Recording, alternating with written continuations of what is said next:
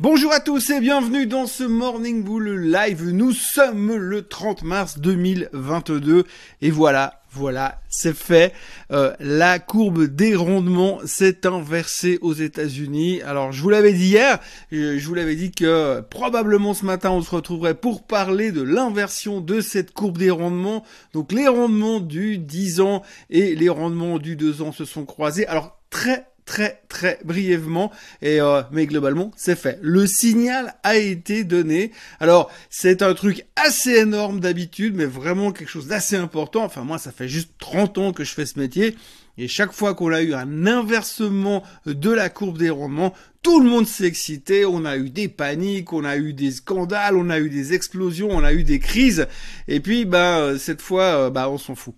Cette fois, on s'en fout parce que euh, parce qu'il y a d'autres choses qui se passent ailleurs qui sont bien plus importantes que euh, la courbe des rendements. En tout cas, c'est pas notre préoccupation principale, même si tout d'un coup, tous les médias ne parlent plus que de ça. Les médias en parlent. On dirait presque euh, à l'époque où je faisais la liste des articles sur le Covid en première page du FC ou euh, du FT ou de CNBC où il y avait 200 articles sur le Covid et un article sur autre chose.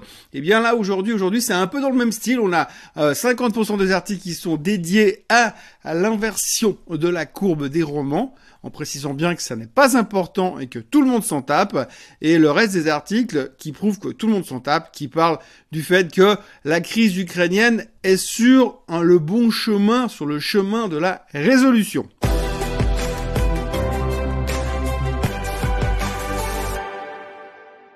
Alors oui, la grosse thématique de la journée, c'est euh, la résolution euh, de la crise en Ukraine. Alors, rien n'est fait, bien évidemment. Je ne suis bien évidemment pas un expert dans ce genre de domaine.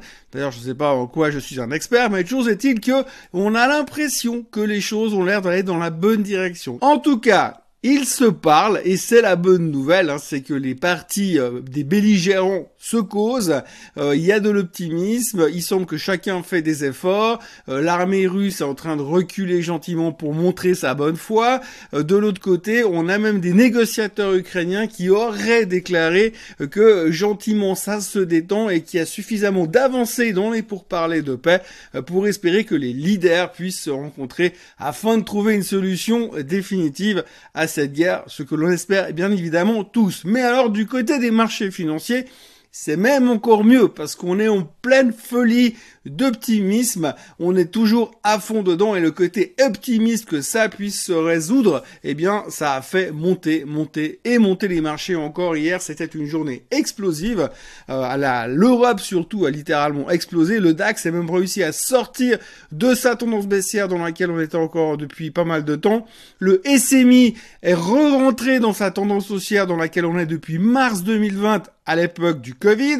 Et puis euh, le CAC 40 devra encore un petit peu patienter pour euh, ressortir de ce canal. Il est un tout petit peu en retard pour l'instant, mais euh, ça ne saurait tarder. De toute façon, avec la réélection du leader Maximo en France, normalement, d'ici quelques jours, ça devrait encore booster beaucoup plus haut, puisqu'effectivement, avec le, la, le, deuxième mandat d'Emmanuel Macron, ça ne sera que du bonheur, de la joie et de l'argent distribué à, à, tous les ménages en France. Bien sûr, ce sera une euphorie totale. On sait même pas comment on va pouvoir freiner le CAC 40. Bref, ceci dit mis à part, et ceci mis à part, ce qu'il faut retenir effectivement, c'est qu'hier, la journée était sous le signe de l'optimisme, l'optimisme des pourparlers de paix, et ça a bien caché tout le reste, parce qu'évidemment l'inflation est toujours là, le pétrole est toujours à 105 dollars, euh, les risques de hausse des taux sont toujours bien présents, bien évidemment, mais si on peut se débarrasser du chapitre guerre, je crois que tout le monde serait content, et le marché l'a clairement signifié hier. Donc effectivement, si on regarde les indices aujourd'hui, vous avez le S&P 500 qui a repris euh, depuis le 24 février, donc depuis le jour de l'invasion, le S&P 500 a repris 12%, le, le Nasdaq a repris pratiquement 17% depuis les plus bas, et le semi-conducteur index a repris lui 20% depuis le 14 février. 20% de rebond sur un indice qui contient grosso modo 30 ou 40 titres à l'intérieur. C'est juste spectaculaire. On a presque l'impression que c'est devenu une crypto-monnaie. Mais en tous les cas, le rebond était spectaculaire. Alors, on peut se poser quand même beaucoup de questions par rapport à cette bonne vieille théorie du acheter au son du canon et vendre au son du clairon. Alors le son du clairon, évidemment, on l'a pas encore entendu pour l'instant. Il se rapproche, hein, on a l'impression que les mecs sont quand même en train de préparer les trompettes. On peut espérer vraiment que ce soit le cas, mais en tous les cas, le marché continue à profiter de cet optimisme. La question qu'on peut se poser, c'est que si on regarde effectivement le 24 février, lorsque les Russes rentrent en Ukraine, le S&P 500 fait un plus bas à, 4100, à 4110 sur l'indice, et derrière, aujourd'hui, on est à plus de 4600 sur le S&P 500. Donc on a repris nos 12% et des poussières. C'est une super bonne nouvelle. Donc effectivement, il fallait acheter au son du canon, et pour l'instant, il faut toujours pas vendre, puisqu'il n'y a pas eu de son du clairon. Par contre, là, il faudra quand même se méfier d'un truc, c'est que ça a l'air de fonctionner tellement bien depuis le début que euh, si jamais euh, ça se règle dans les jours qui viennent, autant vous dire qu'il risque quand même d'y avoir quelques prises de profit après un rebond pareil sur les marchés. Et puis ensuite, on pourra de nouveau se concentrer sur le reste, à savoir l'inflation, la hausse des taux, la hausse des taux, l'inflation et le fait que le baril est toujours au-dessus des 100 dollars, que c'est toujours un risque de récession et qu'à côté de ça, effectivement, on a eu ce signal euh, d'inversement euh, sur la courbe des rendements. Alors ça, je suis désolé. Pour être honnête avec vous, je déteste les taux. Je suis pas un mec qui s'occupe de tout ce qui est euh, obligataire, rendement. Ça m'intéresse que très peu. Mais malheureusement, c'est quelque chose qu'on doit tenir compte et c'est quelque chose qu'on doit observer dans le marché. C'est un truc qui est relativement important et c'est un truc que l'on regarde depuis toujours. Alors on va juste faire un petit retour dessus parce qu'effectivement je vous bassine depuis quelques jours comme quoi il faut regarder cette inversion parce que c'est un signal de...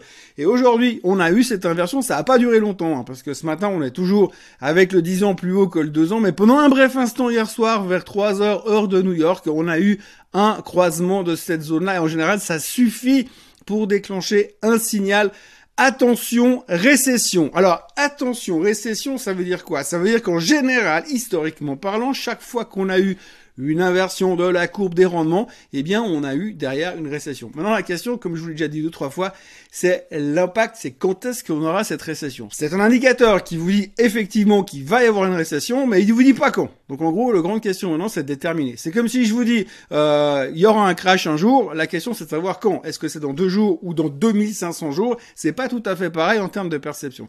Si on regarde les statistiques, eh bien, on peut se rendre compte que, historiquement parlant, chaque fois qu'on a eu un signal comme ça, en moyenne, je dis bien en moyenne, le S&P a encore pris 20% derrière avant que la récession se déclenche et ça a pris sur une durée en moyenne de 18 mois. Donc si on le prend comme ça, le signal qu'on a eu hier, c'est pratiquement un signal d'achat. Donc ça veut dire qu'il faudrait acheter le S&P pour les 18, 18 prochains mois et puis euh, profiter de ces 18-19% de hausse et ensuite tout vend parce que là on sera vraiment en récession. Le seul problème qu'on a au milieu de tout ça, bien évidemment, c'est qu'on n'en sait rien parce que quand on regarde les statistiques, ça peut être entre 9 mois et 69 mois, se faire en gros l'écart donc si vous dites ce mouvement-là, euh, je vais, je vais jouer ces mouvements-là, c'est le mouvement médian. Mais statistiquement parlant, à un moment donné ou un autre, ça veut dire qu'il y aura une récession. Alors en même temps, il n'y a pas besoin d'avoir fait rocket science comme étude. Il faut quand même bien savoir qu'à un moment ou d'autre, il y aura une récession. Une récession, ça arrive toujours. C'est des cycles. Comme un bear market, ça arrive. Comme un bull market, ça arrive. C'est des cycles. Il y en aura toujours une. Des crashs, il y en aura toujours. Simplement, la question c'est de savoir quand, et tout est dans le timing. Et pour l'instant, cet indicateur nous dit qu'un jour il y aura une récession. Il y a déjà le pétrole qui hurle depuis deux semaines en disant les gars, je suis au-dessus de 100 dollars, c'est un risque de récession. Et tout le monde s'en fout. Mais ça veut quand même dire qu'on a un risque de récession à un moment donné ou un autre. Ce qui voudrait pouvoir dire que si la Fed est en train de monter ses taux régulièrement et va monter les taux régulièrement, je rappelle quand même au passage que la réserve fédérale va nous monter les taux de 0,5% au mois de mai, c'est plus que probable, pour pas dire certain, et qui vont continuer encore comme ça pour le reste de l'année, pour 2023, et puis peut-être qu'en 2024, ils vont se calmer. Donc quand on aura mis tout ça bout à bout, on peut se dire qu'à un moment donné, la Fed, ils ont eu du retard pour monter les taux et pour freiner l'inflation. Pourquoi ils n'auraient pas de l'avance en montant trop les taux et en freinant l'économie et en, projetant finalement l'économie en récession.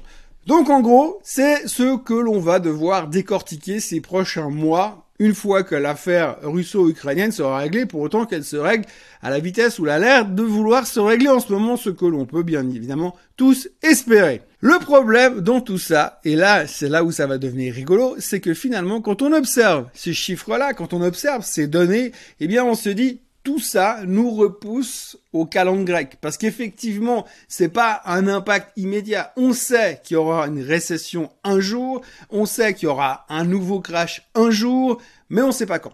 Donc entre deux, on peut pas non plus se dire, oulala, là là, je sais qu'il y aura une récession, je fais plus rien.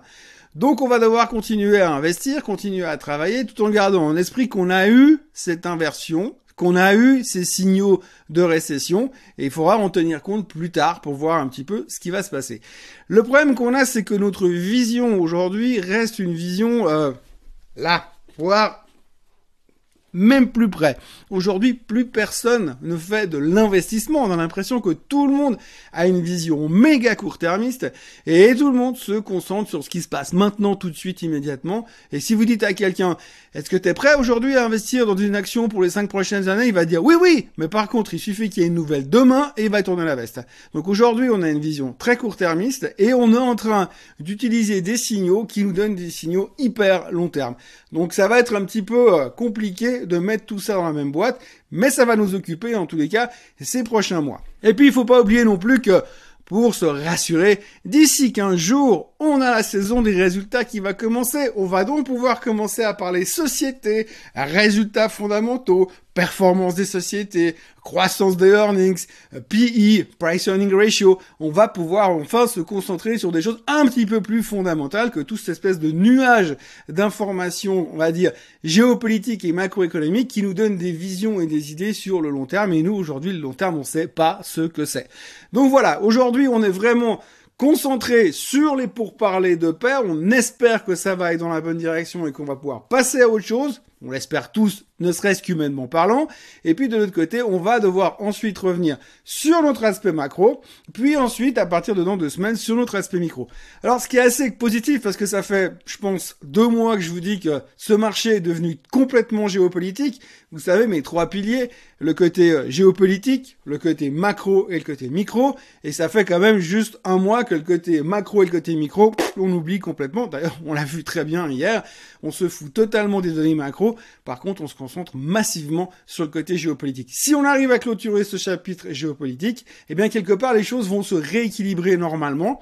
En géopolitique, il faudra quand même retrouver une vie normale parce que avant que Biden et Poutine se reparlent normalement, je pense que ça va prendre un tout petit peu de temps. Mais au côté pour le reste, eh bien, on va pouvoir se reconcentrer sur un peu les nouvelles qui sont un peu plus fondamentales et puis essayer de prendre des paris qui sont plus fondamentaux plutôt que basé sur le fait de savoir si l'armée russe a fait un kilomètre en avant ou un kilomètre en arrière. Donc c'est un petit peu la thématique du moment et ça va être intéressant de voir un petit peu cette transition. En tout cas, perso, je me réjouis qu'on puisse parler un petit peu plus de macro et de micro parce que la géopolitique, ça commence un tout petit peu à gonfler tout le monde par la force des choses, c'est naturel. Donc la prochaine étape, c'est quoi? La prochaine étape, ce sera déjà vendredi puisque vendredi, il y aura les non-farm payroll, les chiffres de l'emploi aux États-Unis et ce sera le premier chiffre important euh, qui nous permettra de voir dans quelle direction on va. Alors, faut pas s'attendre à des, à des surprises positives par rapport au taux. On sait que ça va confirmer, conforter la Fed dans son intention de monter les taux. Évidemment, il n'y a rien qui va changer de ce côté-là. On attend entre 460 et 480 000 nouvelles créations d'emplois pour le mois de mars à 99,9%, je pense qu'ils seront complètement à côté de la plaque, comme depuis six mois pratiquement. Ça serait étonnant que tout d'un coup ils soient pile dedans. Les attentes des analystes, bien sûr. Et donc du coup, eh bien, on va pouvoir commencer à reparler un petit peu de ça. Puis ensuite, pour la suite, on va parler un petit peu plus de micro. Et ça, on s'en réjouit. D'ailleurs, à propos de micro, on notera quand même qu'hier soir, il y a eu euh, les chiffres de Micron. Euh, une boîte de semi-conducteurs que vous connaissez tous bien sûr, et Micron a fait des très bons chiffres, publié des très bons chiffres, très encourageants. Donc déjà là, c'est encourageant pour le secteur des semi-conducteurs, car bondi de 20% en 15 jours, mais donc globalement, on voit quand même que on a largement exagéré euh, la peur sur les semi-conducteurs ces derniers temps, et donc du coup aujourd'hui, on voit quand même que par les chiffres, eh bien c'est quand même vachement bon, et donc ça continue dans la bonne direction, parce que aussi fou que ça puisse paraître, on continue à développer des technologies et utiliser des produits qui ont besoin de semi-conducteurs à l'intérieur. Ça paraît fou, mais c'est comme ça. Donc voilà, c'est une journée assez particulière parce que quand vous regardez effectivement les commentaires de marché et tout ce qui se passe sur le marché, eh bien la seule chose qui intéresse, c'est les pourparlers de paix et c'est bien normal. Et pour l'instant, je dis bien pour l'instant, au conditionnel avec des si partout et puis des parenthèses pour dire je suis pas sûr à 100%. Il y a des signes de détente et ça a l'air d'aller dans la bonne direction et c'est pour ça que les marchés sont relativement bien disposés. Pour l'instant, ce matin, à l'heure où je vous parle, à 5h15, les, euh, les futurs sont légèrement plus faibles, mais c'est pas non plus une catastrophe. Techniquement, les indices nous font quelque chose de spectaculaire, mais semblent quand même gentiment arriver dans une zone où on va pouvoir commencer à parler de surachat. Ça paraît assez logique. Enfin, pour l'instant, tant qu'il y a des bonnes nouvelles qui continuent à nous nourrir du côté de l'Ukraine, eh bien, on va aller dans, on devrait pouvoir continuer, on espère, dans la bonne direction, à moins que tout d'un coup, euh, Monsieur Marché, le monde merveilleux d'investissement, change euh, son, euh, son interface et change d'avis et change de point de concentration pour tourner la veste chose qui nous arrive quand même assez régulièrement depuis quelques temps. À noter aussi quand même au passage la volatilité qui s'est fait juste démonter depuis quelques jours. On est repassé à 18 sur le VIX, donc ça veut dire clairement que les gens décontractés. Donc euh, encore une fois, hein, je rappelle qu'il y a trois semaines, un mois, les gens faisaient la queue à la pharmacie pour trouver des pastilles diodes et puis étaient en train de remanier la déco de leur abri anti-atomique. Et là aujourd'hui, volatilité 18%, peur, niveau de peur relativement faible, loin de la volatilité ultra faible qu'on a eu dans les 10-11% il y a encore quelques mois en arrière. Mais pour l'instant, euh, il y a quand même des choses qui sont en train de bouger. À côté de ça, on notera quand même que les cas de Covid, on en parle de plus en plus dans la presse partout, surtout sur le côté Asie, bien sûr. Donc euh, il faudra quand même se préparer qu'un jour ça nous revienne aussi en pleine figure à un moment ou à un autre, parce que ça n'arrête pas d'en causer partout, mais tout le monde s'en fout pour le moment. On a bien d'autres préoccupations évidemment. Mais le jour où on aura tout d'un coup une préoccupation qui va tomber, il faudra quand même se souvenir que le Covid n'a pas l'air d'être complètement réglé dans certaines parties du monde. Donc, voilà, pour mémoire, en 2020, quand ça a commencé à partir en sucette en Asie, on s'est dit oui, mais c'est loin. Et puis 15 jours après, c'était là. Donc bref, du coup, méfiance quand même de ce côté-là. Pour l'instant, c'est évidemment pas nos préoccupations, mais c'est toujours un petit peu dans les médias. Enfin, pour l'instant, on va pas gâcher notre plaisir. Les marchés montent. La zone de correction, pour l'instant, c'est du passé. Le bear market, c'était plus un bear market qu'on a eu ces dernières semaines. C'était un flash bear market. Et puis, bah, aujourd'hui, tout le monde a l'air plutôt enthousiaste et plutôt constructif. Merci pour parler de paix. Voilà, beaucoup de blabla pour pas dire grand chose finalement pour dire que tout va un petit peu mieux pour le moment. Moi, je vous encourage à vous abonner à la chaîne Suisse Côte Suisse. Je vous encourage à liker cette vidéo. Et puis, bah, comme d'habitude, je vous retrouve demain matin à la même heure, au même endroit pour un nouveau Morning Bull Live. Bye bye.